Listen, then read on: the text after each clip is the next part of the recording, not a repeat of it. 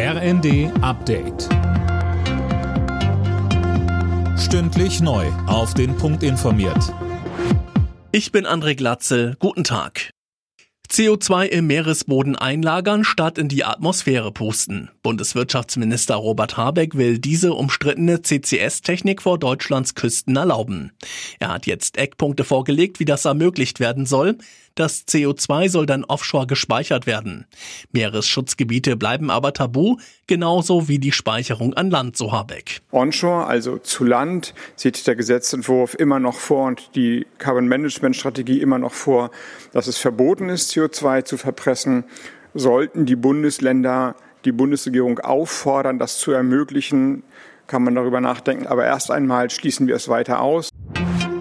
Kreml-Kritiker Nawalny sollte offenbar gegen den Tiergartenmörder ausgetauscht werden. Vom Team des 47-Jährigen heißt es, dass die Verhandlungen über einen Gefangenenaustausch fast abgeschlossen waren. Vor knapp zwei Wochen war Nawalny dann aber überraschend in einem russischen Straflager gestorben. Viele Unternehmen in Deutschland suchen weiter händeringend nach Fachkräften. Die Bundesregierung will helfen und hat für heute zu einem Fachkräftekongress in Berlin geladen, auf dem Ideen ausgetauscht werden sollen, um die Lage zu verbessern.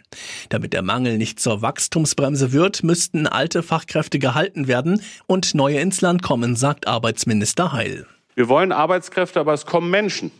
Und deshalb brauchen wir auch einen Geist in dieser Gesellschaft, der weltoffen ist. Wir können uns stumpfen Rassismus und Fremdenfeindlichkeit auch rein ökonomisch in dieser Gesellschaft nicht leisten. Kulturstaatsministerin Roth will die antisemitischen Vorfälle rund um die Berlinale aufarbeiten. Statements bei der Bärenverleihung vorgestern seien erschreckend einseitig und von einem tiefgehenden Israel-Hass geprägt, sagte sie. Unter anderem hatte US-Regisseur Russell Israel Völkermord in Gaza vorgeworfen. Alle Nachrichten auf rnd.de